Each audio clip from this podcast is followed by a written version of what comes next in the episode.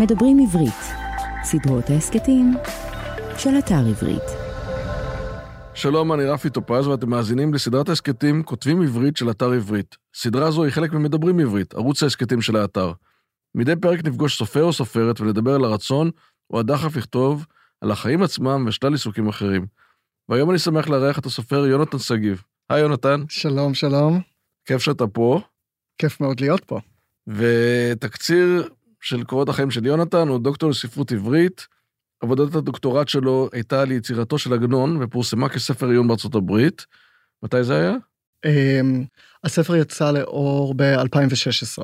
ואיך קרה שהדוקטורט יוצא לאור כספר עיון?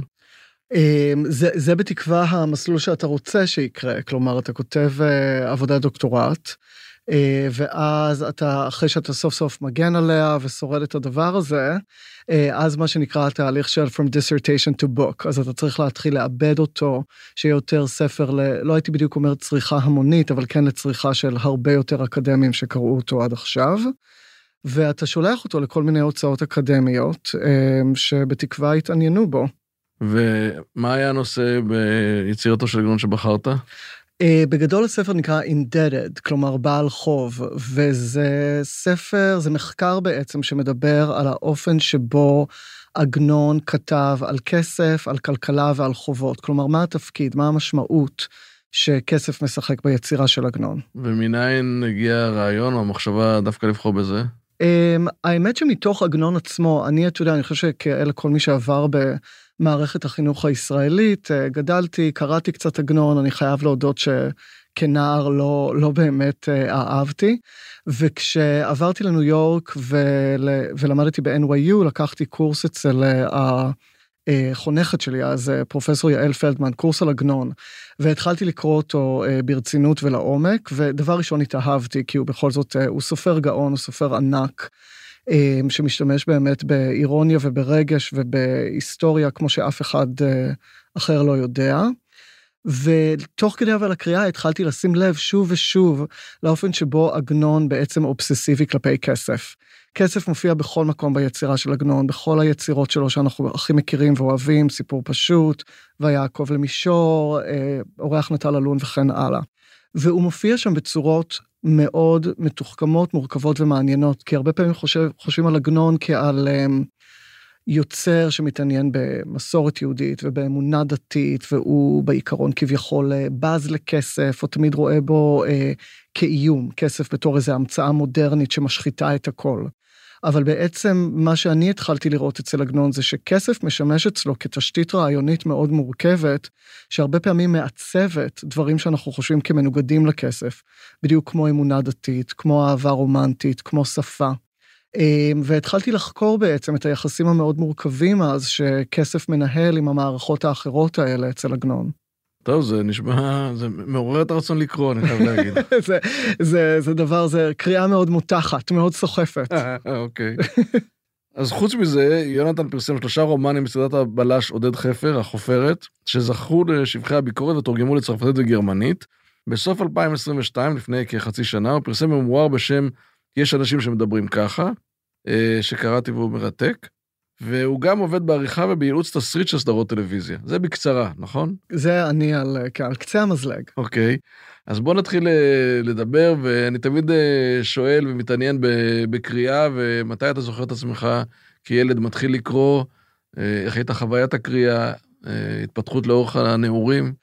אני האמת באמת זוכר את עצמי כל הזמן קורא, כי לי היה את הזכות בעצם ממש לגדול בחנות ספרים.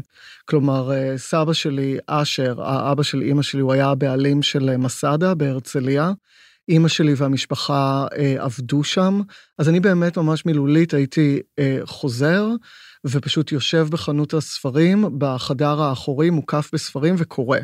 אז באמת קראתי כל הזמן, גם האחיות של סבא שלי הם אלה שהקימו את הוצאת מסאדה, אז באמת גדלתי עם ספרים, וקראתי די מכל הבא ליד, כלומר, אוהב גדול של ז'ול ורן, שנראה לי אחראי עד היום אז לאהבה הגדולה שלי לפנטזיה ולמדע בדיוני, אתה יודע, כמובן שחסמבה, קוקי חווה קוקי, כל אניד בלייטון, מתתי על החמישייה הסודית, כן. חמישייה והשביעייה גם, נכון? יש את החמישייה, זהו, אני תמיד מתבלבל אם זה החמישייה והשביעייה, או החמישייה והתשיעייה.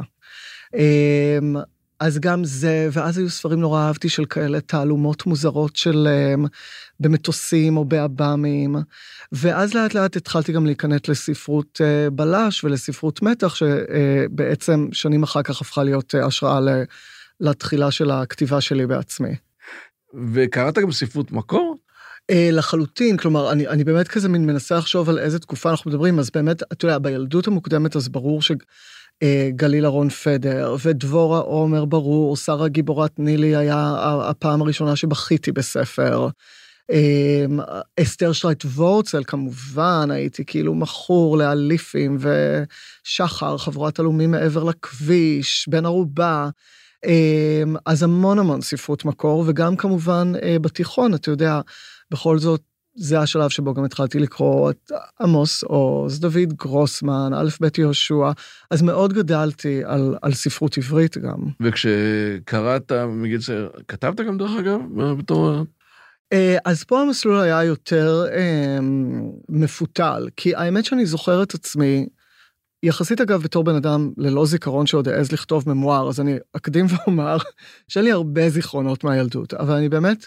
מאוד זוכר את עצמי קורא, ויש צילומים שיעידו מגיל צעיר, ואני כן מאוד זוכר את עצמי כבר מההתחלה אפילו כותב, כלומר היה לי גם יומני קריאה, שכילד חנון אשכרה ניהלתי בעצמי, אף אחד לא ביקש, כן, אהבתי את הספר הזה, למה אהבתי אותו, איך אהבתי אותו, בגלל איזה סיבות, אולי זה כבר הזרעים לקריירה האקדמית הפרשנית יותר, ובמקביל אני ממש זוכר שהתחלתי לכתוב סיפורים קצרים, כתבתי סיפור על כפר שיום אחד מפלה את כל הילדים הג'ינג'ים שלו, אולי פה היה איזה כבר איזה רמז מטרים להומואיות, אני לא יודע, או להתעסקות שלי באפליה והדרה, אבל אני חושב מגיל הנעורים, אני חושב נהיה לי איזה קצת יראה מאוד גדולה כלפי העמדה של כאילו הסופר או הסופרת, וכלפי לכתוב משהו, וזה היה נראה לי משהו כמעט מפחיד לנסות לעשות בעצמי, אז אני חושב שאיפשהו שם הפסקתי,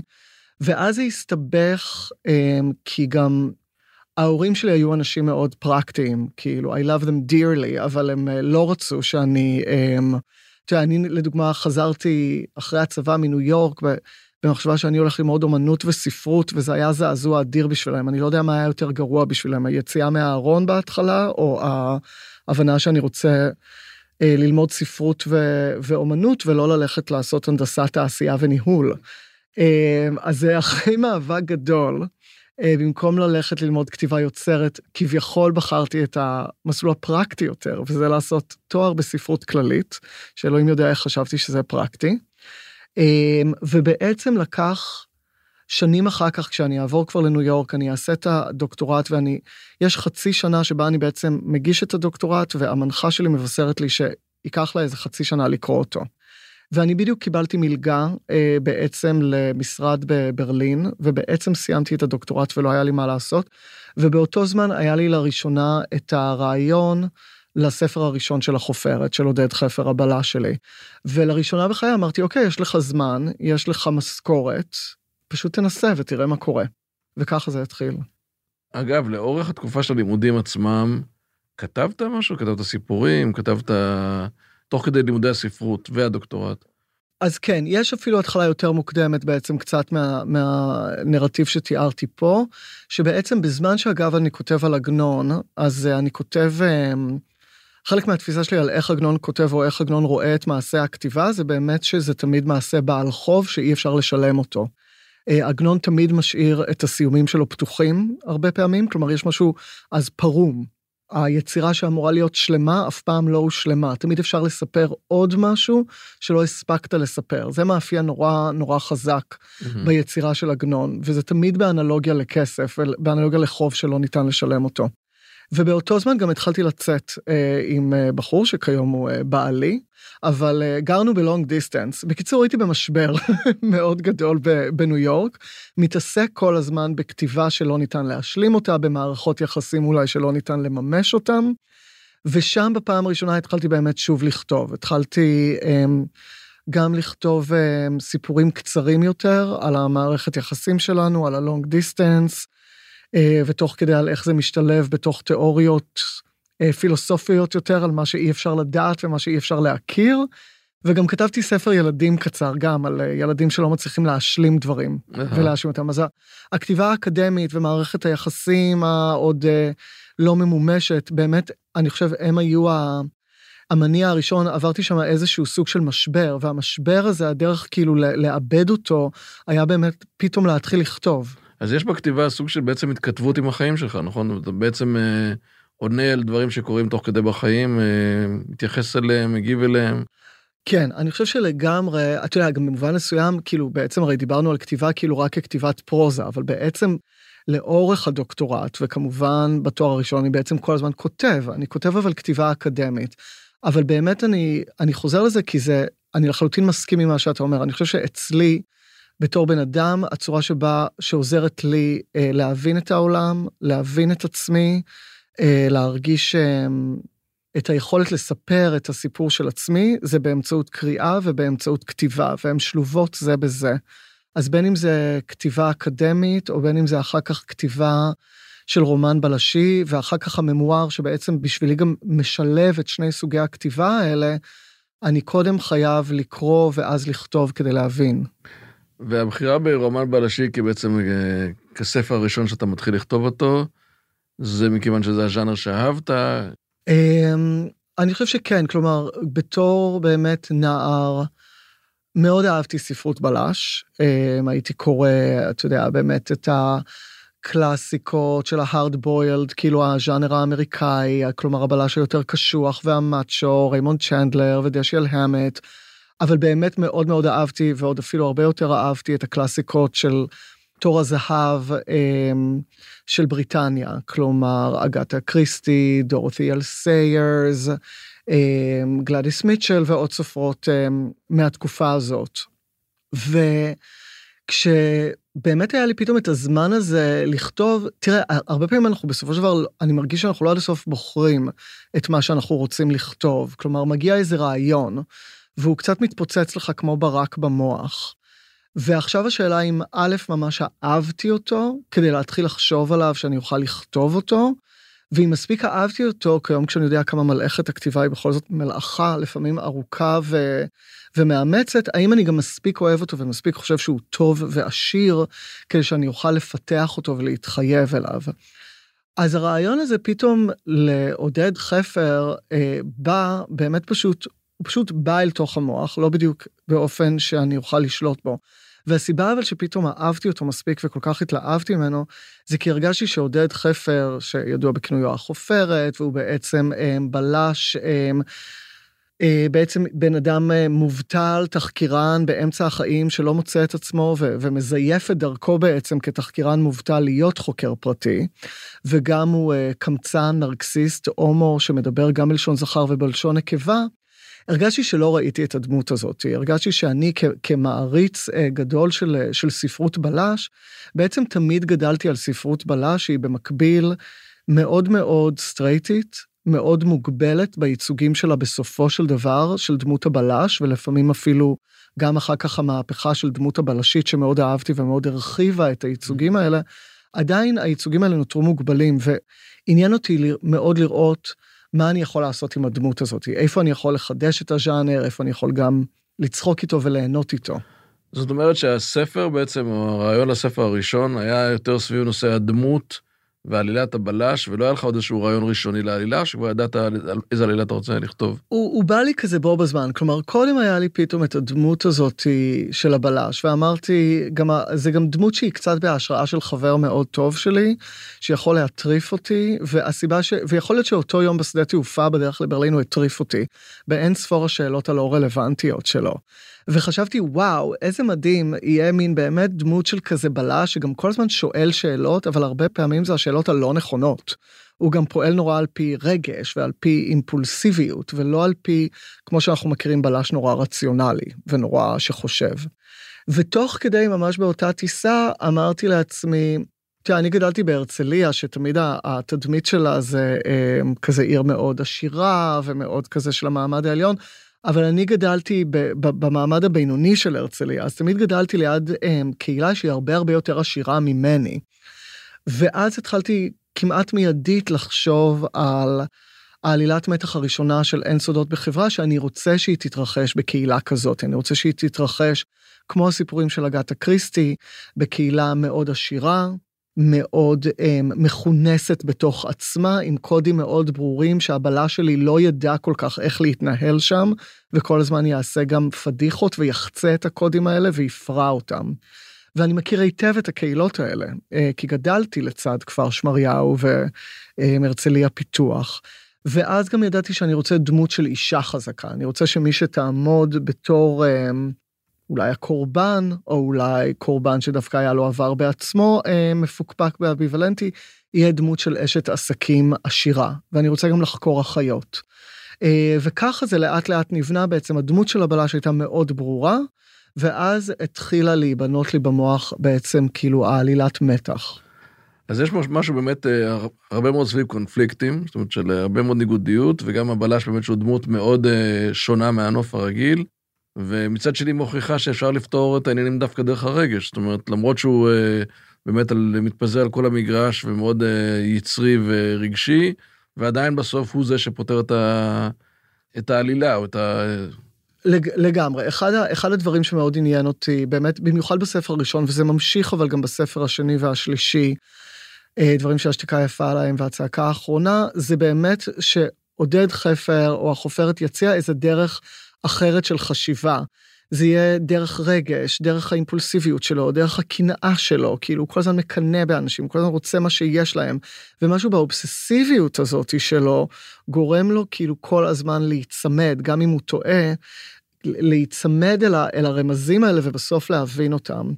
אבל הדבר השני גם שמאוד מאוד עניין אותי, ואני חושב שזה אפילו אולי קודם לרגש שלו, או חלק ממנו, זה...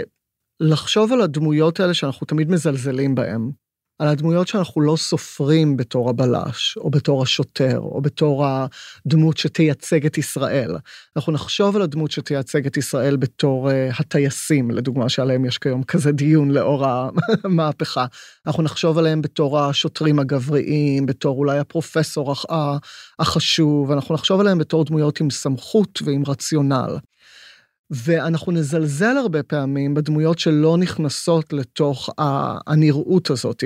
אנחנו נזלזל גם הרבה פעמים בהומו, פטפטן, רעשני וקולני, שעושה חיקויים. ואני חושב שהרבה פעמים דמויות הבלש שמעניינות אותי גם כשאני קורא, גם בספרות אחרת שאני קורא, הן כבר דמויות הבלש האלטרנטיביות, שצצות, והן לא חלק מהאליטה חברתית, כלכלית, אינטלקטואלית, שאליהם אנחנו רגילים לשאת את עינינו בתור פוסקי הדבר. אגב, אתה מרגיש שלאורך השנים, אתה כן רואה שינוי במגמה הזאת?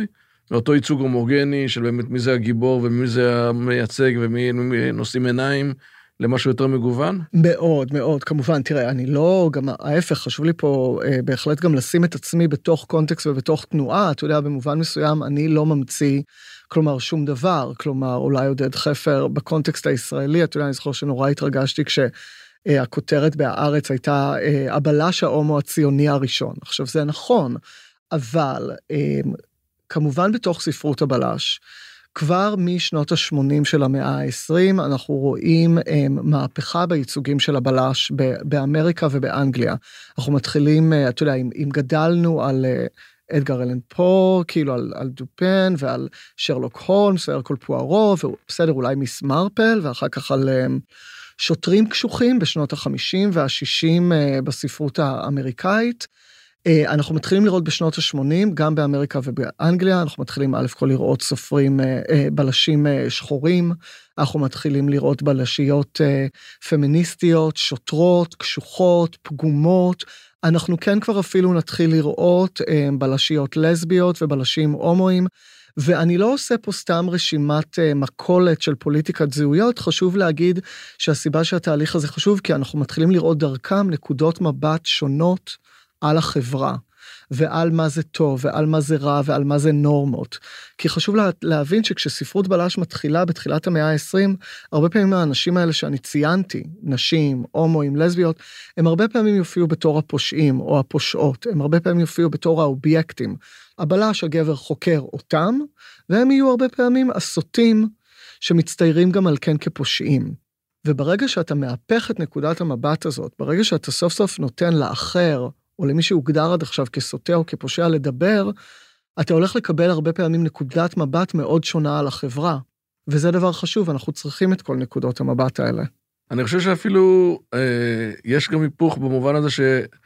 אתה יודע, גם הפעם הבלש שתמיד היה צודק או הישר, גם הוא לא דווקא תמיד הצודק או הישר, גם הפושע תמיד, זאת אומרת, יש היפוך כללי של הרבה, או הסתכלות הרבה יותר רחבה משהייתה פעם, אני חושב, הרבה יותר מגוונת גם. לחלוטין, אני כל כך מסכים איתך, וזה בדיוק חשוב לגמרי מהזווית הזאת שאמרת, ואנחנו בדיוק בתקופה הזאת כיום עכשיו במדינה, כלומר, אנחנו לא יכולים לקחת כמובן מאליו את זה שחוק, מדינה, משטרה, הם מילים נרדפות גם לצדק ולמוסר. כוח תמיד צריך לבדוק אותו, תמיד צריך לבדוק שהכוח לא מנוצל לרעה, שהכוח לא מסואב, יש משהו מעצם היותו של בן אדם בעל כוח שמסאב, כי הוא יכול לשלוט באחרים. ועל כן ברגע שספרות הבלש התחילה להפנות את המבט ולהפוך להיות יותר מורכבת, היא התחילה גם לקחת בחשבון את העובדה שהמשטרה יכולה להיות מושחתת, זרועות המשפט והחוק גם יכולות להיות מושחתות או מורכבות, אנחנו צריכים כל הזמן לבדוק את עצמנו, ולבדוק אצל מי הסמכות, אצל מי הכוח לשפוט, ואצל מי הכוח לחקור. כשהתחלת לכתוב את הרומן הראשון על עודד חפר, ידעת שתלך לסדרה? כן ולא, כלומר, א' כל באמת, את יודע, הייתי מאוד תמים, הייתי כזה, וואו, אני רוצה לכתוב ספר, וכאילו בוא פשוט ננסה כאילו, ואני חושב שזה חלק מהכיף, אני חושב שחייבים לשמר את התחושה הזאת, אגב, לפחות בשבילי, כל ספר הוא כמו מגרש משחקים, אתה כאילו מתחיל, ובוא נתחיל לשחק, ובוא ננקה את כל הפחדים או החרדות, ופשוט נתחיל לשחק. אז כשהתחלתי לכתוב את אין סודות בחברה, פשוט רציתי לראות מה יקרה והאם אני הולך ליהנות תוך כדי. כן, כשהתחלתי כבר לסיים את הספר, אתה יודע שוב, כי אני מגיע מהאהבה לספרות בלש, הרבה פעמים ספרות בלש בנויה על סדרתיות. זה העניין, אתה אוהב את הבלש, אתה חושב עליו בתור הגיבור שלך, והרבה פעמים כקורא אתה רוצה להמשיך איתו הלאה, וככה גם כאילו נוצר הז'אנר, במיוחד מאז התקופה של שרלוק הולמס, שזה הופיע כסיפורים במגזין. אז כשכבר כן כתבתי את הפרק המסיים של אין סודות בחברה, היה לי מאוד ברור שאני הולך לכתוב איזשהו סוף, אגב, גם מצד אחד אולי קצת פרום מבחינת ההבנה הרגשית של איך יישארו שם הדמויות בסוף אחרי הפשע, אחרי שגילינו את הרוצח, כשכל האהבה קשקה, אבל גם פתוח במובן הזה שבו עודד חפר, זה סוג של גם, אני חושב על הספר הראשון הזה בתור origin story, אם לשאול מונח מעולם הקומיקס דווקא, או מעולם גיבורי העל. זה הספר שבו עודד חפר בורא את עצמו בעצם כבלש, מין fake it till you make it. וכן, הייתי מעוניין שכבר בסוף הרומן הזה יהיה פה איזושהי הבנה שעודד חפר ימשיך מפה ועלה לתעלומות אחרות. וכמה אתה מרגיש שהוא התפתח בספרים? אני מרגיש, אתה יודע, כזה זה תמיד מביך, אין הנחתום, יעיד על עיסתו, אבל אני מרגיש שהוא התפתח, אפילו מאוד הייתי אומר, לקראת הספר השלישי.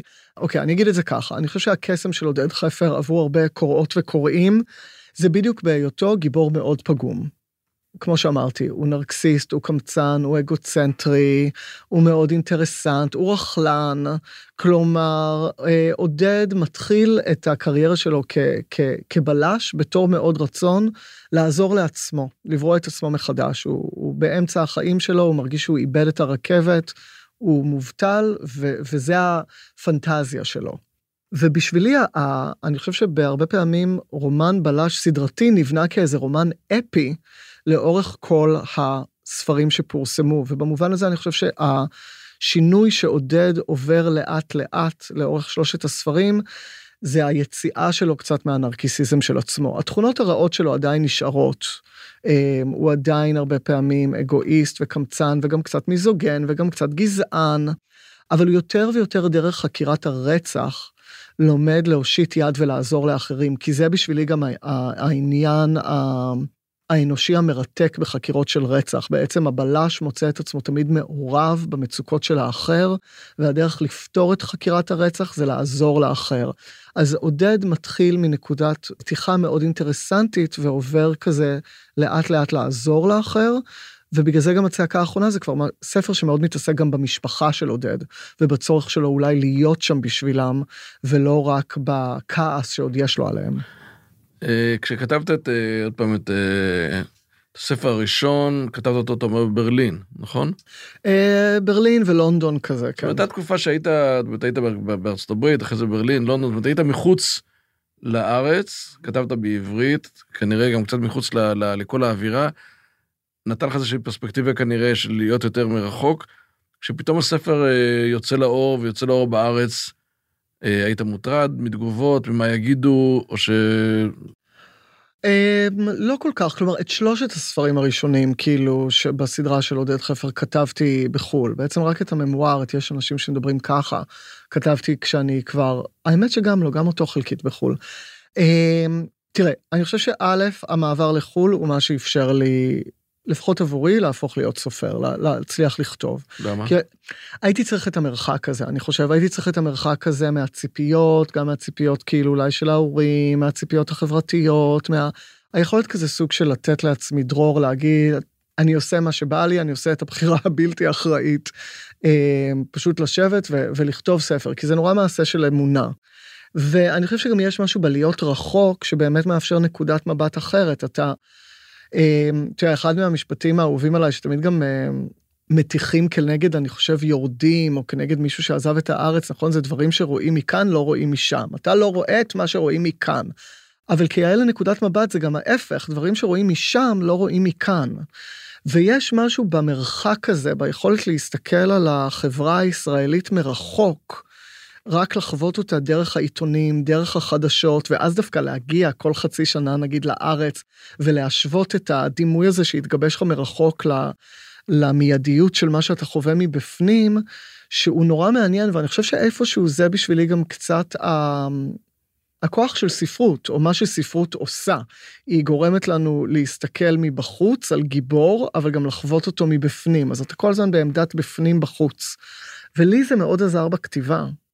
הצעקה האחרונה, אני הרגשתי כבר את ניצני הממואר שם, זאת אומרת, איכשהו הרגשתי, קראתי גם כמובן את יש אנשים שמדברים ככה, שזה הממואר, והרגשתי כבר בצעקה האחרונה, שהיו שם כמה נקודות שהתחברו לי גם אחרי זה לממואר.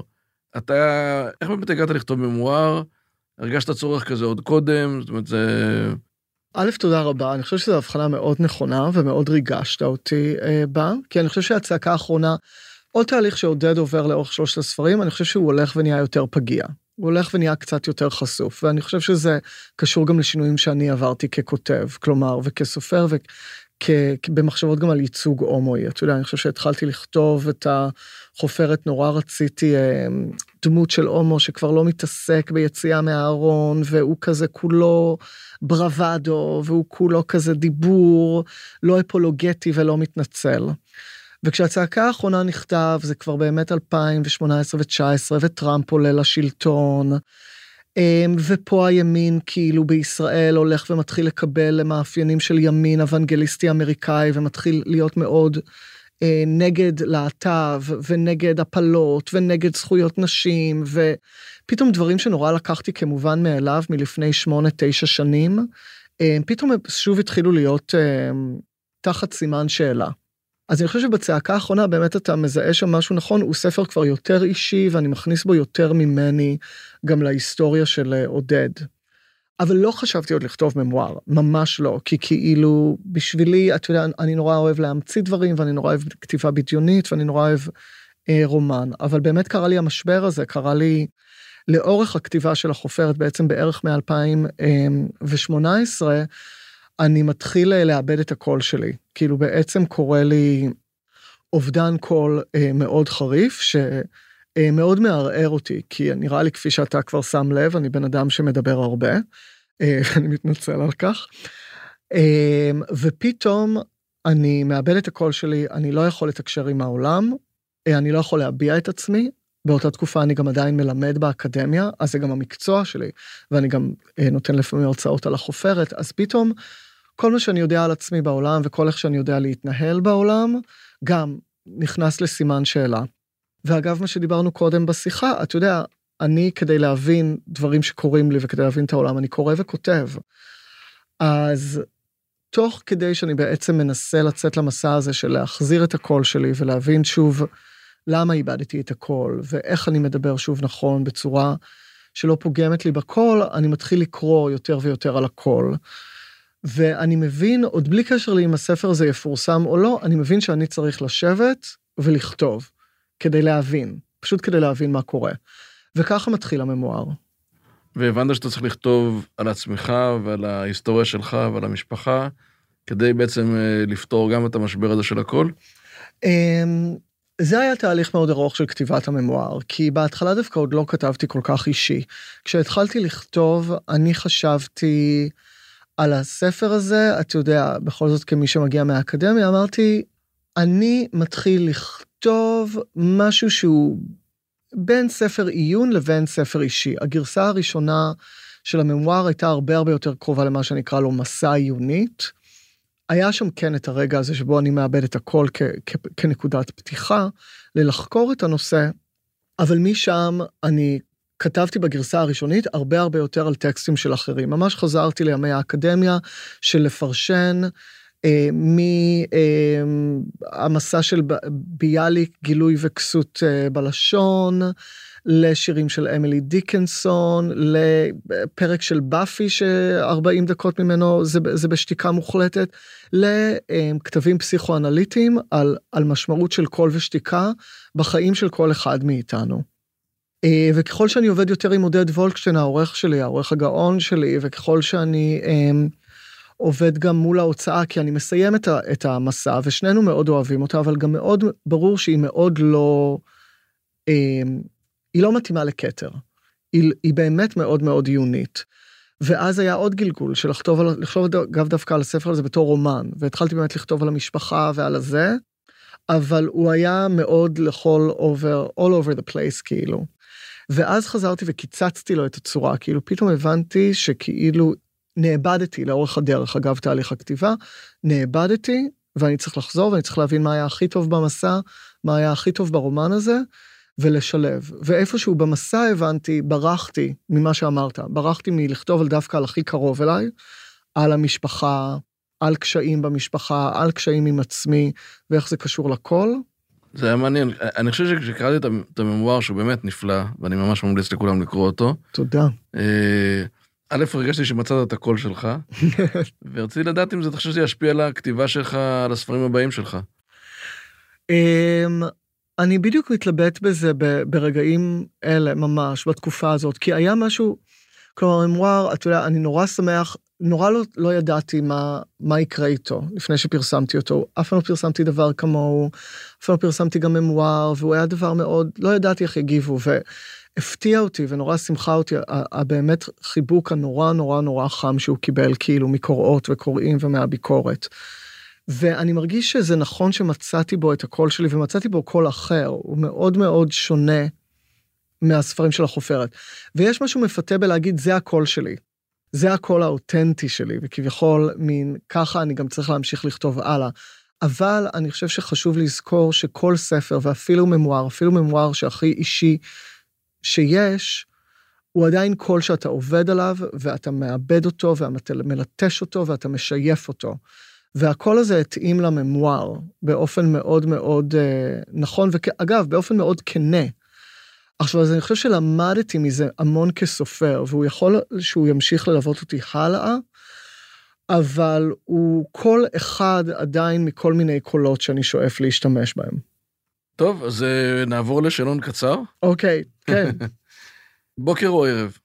בוקר. קדם הבוקר? בדיוק כזה בסוויט ספארט של כזה 9-10 בבוקר. אגב, אתה גם כותב בבוקר? אני משתדל לכתוב בבוקר, כי אני משתדל לכתוב בבוקר ובצהריים, הכי מאוחר, 4 זה הכי השעות המפוקסות שלי. וכשאתה כותב, זה בשקט, שלא יפריעו לך, זה רצף של הרבה שעות? בגדול, השאיפה היא כן. בשקט, ברצף של הרבה שעות, מקסימום עם מוזיקה אינסטרומנטלית. מוזיקה או שקט, זה איכשהו. גם וגם, אני כן אוהב גדול לפעמים של להקשיב לפסקולים. ספר או סדרה? וואו, אני אסתבך פה, ספר וסדרה. אתה עכשיו מעורב בשני עולמות גם, נכון? כן, אני גם עובד בייעוץ וליווי ועריכה של תסריטים. אז אני אוהב מאוד גדול של טלוויזיה. אתה מרגיש שהעולמות האלה מתקרבים דרך אגב? מין כן ולא, כלומר מצד אחד ברור שהם מתקרבים כי יש אין ספור עיבודים לספרים וכאילו סדרות הם כביכול נחגגות בתור הספרות של המאה ה-21, הם מספרות לנו סיפור ארוך לאורך המון פרקים, גם בהשוואה נגיד לקולנוע, הסיפורים הם אדירים, אבל לא יעזור, סדרות עם כל החדשנות שלהם יש עדיין תמיד הרבה יותר דגש על עלילה ועל מעשים, אתה חייב לראות את הדברים, ולספרים יש את ה... ולכתיבה של ספרות יש את המרחב האחר הזה, שבו אתה יכול להיכנס לתודעה ולמונולוג פנימי, ועל כן זה יצירות שהן גם מאוד אחרות. חופשה או עבודה? וואו. אני אוהב לנוח, אני אוהב לנפוש. אני אצטרך להמשיך לענות בחופשה ועבודה? בסדר, אין שום בעיה. בחופשה איפה דרך אגב? בטבע ועל חוף הים. וויסקי או בירה? וויסקי. ג'אנק פוד או גורמה? כזה באמצע, יותר הומי, שניצל ופירה. רומא או פריז? יו, שאלות קשות. וואו, כנראה רומא, בגלל האוכל אגב. קר או חם? חם. מטרה או דרך? אני אענה דרך, אבל זה גם קצת שקר, כי אני מאוד מטרה אוריינטד, אבל חייבים ללמוד להתמקד בדרך. והאם תעדיף תמיד להקדים בשעה, לעולם לאחר ב-20 דקות? אני אעדיף תמיד להקדים בשעה, ואני מתנצל שאיחרתי לך ב-10 דקות, זה כל כך לא אופייני לי. זה היה רשום קודם, זה לא... לא, אני יודע, אבל חשוב לי להגיד את זה פה כבר עם ועדה. בסדר גמור. יונתן, תודה רבה, היה מרתק, שמחתי לארח אותך. תודה רבה לך על רעיון נהדר, היה לי מהמם. האזנתם לכותבים עברית, סדרת רעיונות עם סופרות וסופרים במסגרת ערוץ ההסקטים של אתר עברית. באתר עברית תוכלו למצוא אלפי ספרים בכל הפורמטים, דיגיטליים, קוליים ומודפסים, וגם כמובן את הספרים של יונתן שגיב. להתראות בפרק הבא. האזנתם למדברים עברית, סדרות ההסקטים מבית אתר עברית, חנות הספרים הדיגיטליים, מודפסים והקוליים הגדולה בישראל. ספר זה וספרים נוספים מחכים לכם באתר עברית.